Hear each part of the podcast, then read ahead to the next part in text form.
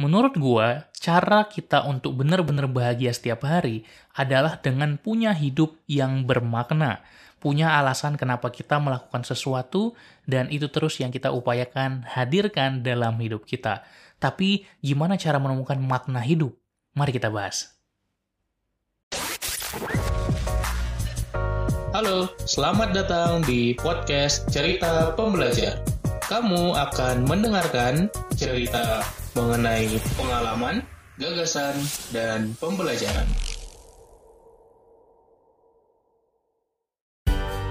Cerita Pembelajar Season 11 Great Book Ideas Insight buku pengembangan diri yang akan mengubah hidupmu.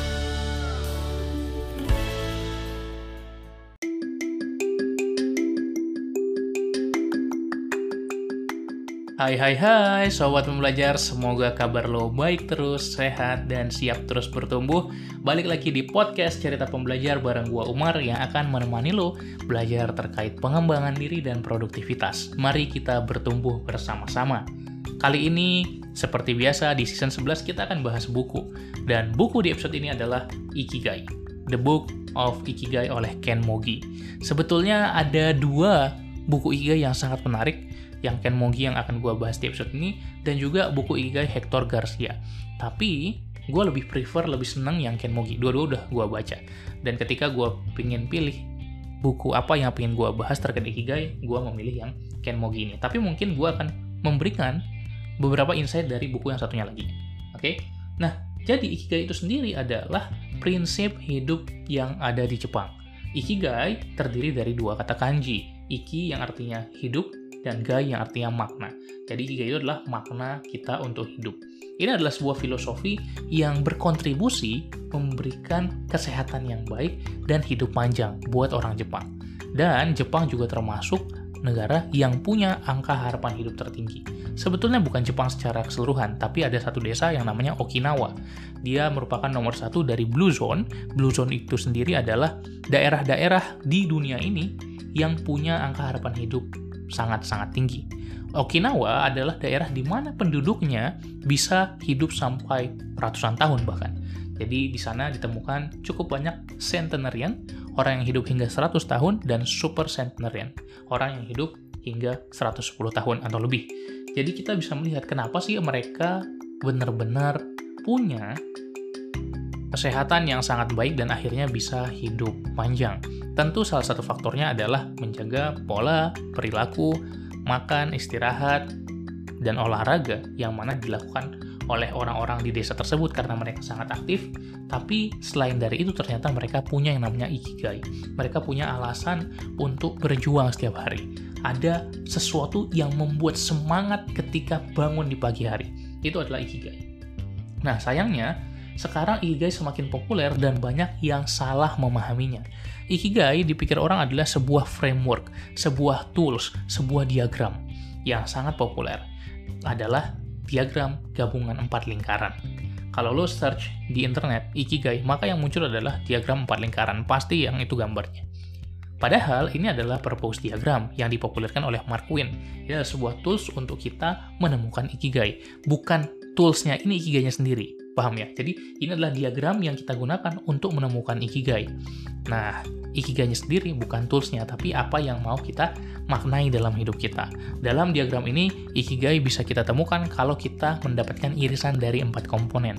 Yang pertama adalah apa yang kita sukai, yang kedua adalah apa yang kita jago, yang ketiga adalah kita bisa dibayar dengan apa, dan yang keempat apa yang dibutuhkan oleh dunia atau orang lain.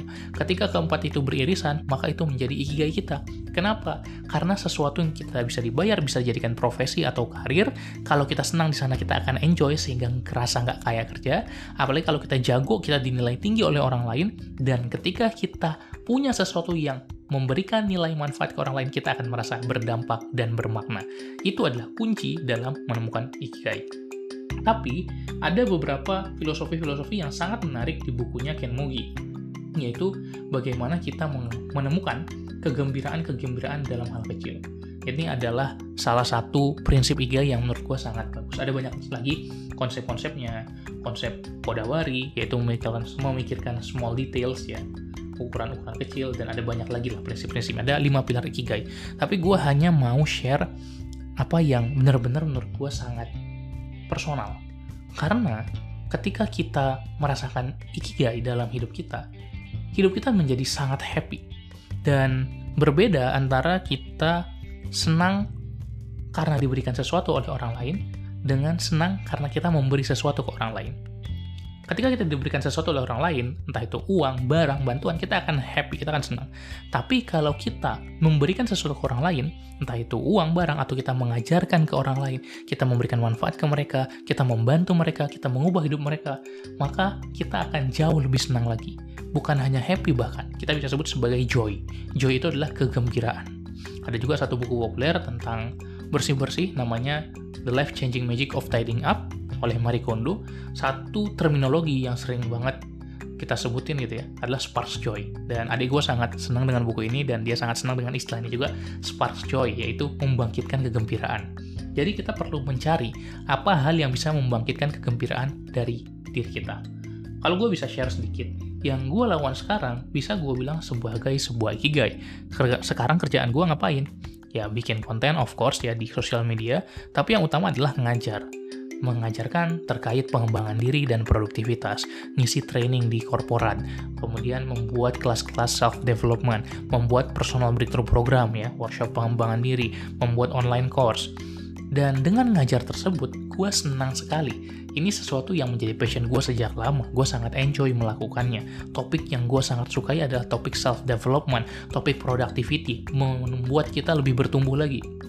Dan ketika gue sudah lakukan hari demi hari, bulan demi bulan, tahun demi tahun, akhirnya kan ekspertis terbangun juga. Akhirnya kan gue makin lama makin jago di bidang ini.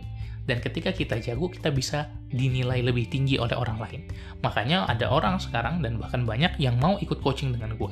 Orang rela bayar jutaan untuk coaching bareng gue, one-on-one coaching via Zoom kita ngobrol-ngobrol ya bukan sesederhana ngobrol-ngobrol sih kalau coaching tapi gue ngebantu orang tersebut untuk bisa jadi versi terbaik dirinya membantu membangun sistem produktivitasnya dan orang rela bayar jutaan untuk hal tersebut. Bahkan puluhan juta bisa juga. Kenapa? Karena ada nilai yang tinggi di sana. Karena gue punya ekspertisnya dan akhirnya gue bisa dibayar dengan itu menjadi pekerjaan gue sehari-hari dan gue juga bisa berdampak ke orang lain memberikan nilai manfaat ke orang lain. Itu udah memenuhi empat kategori tadi. Sang, yang pertama apa tadi? Yang pertama adalah bagaimana kita suka dengan yang kita lakukan. Yang kedua, kita jago melakukannya. Yang ketiga, kita bisa dibayar. Dan yang keempat, kita kasih manfaat ke orang lain karena orang membutuhkannya. Karena empat-empat yang terpenuhi, maka ikigai gue adalah self-development. Mengajar, membangun orang lain. Mencoba membuat transformasi dalam diri-diri orang, membantu orang lain mengubah hidupnya. Nah, sekarang pertanyaannya, apa purpose dalam hidup lo? Apa ikigai lo? Silakan, kita bisa cari. Dan penting sekali ketika kita menemukan ikigai ini karena kita akan lebih mudah masuk ke kondisi flow state. Kenapa? Karena ketika gue sebegitu asiknya dengan apa yang gue lakukan sekarang, gue udah lupa waktu dan benar-benar produktif gitu. Jadi nggak kerasa, nggak mudah terdistraksi, waktu itu berjalan dan akhirnya bisa memberikan outcome yang lebih banyak. Bukankah flow state adalah salah satu kunci kita untuk mencapai peak productivity, produktivitas puncak. Jadi kita perlu punya sesuatu yang bermakna buat kita, yang meaningful, yang joyful, yang membangkitkan kegembiraan dalam diri kita. Itulah rahasia kebahagiaan di negeri Jepang yang sekarang sudah sangat populer dan mari kita sama-sama mencoba menemukannya. Di Ikigai sendiri, orang Jepang percaya bahwa proses menemukan Ikigainya itu udah memberikan satisfaction dan meaning. Udah memberikan kepuasan dan makna. Apalagi ketika kita sudah menemukan, tahu Ikigai kita apa, dan menjalaninya dalam hidup kita. Oke, semoga kamu bisa segera menemukan Ikigaimu atau jika belum, atau jika sudah, semoga kamu bisa terus menghidupi Ikigaimu. Aku doakan kamu yang terbaik. Itu aja buat episode kali ini. Semoga bermanfaat dan sampai jumpa di episode-episode lainnya. Salam pembelajar.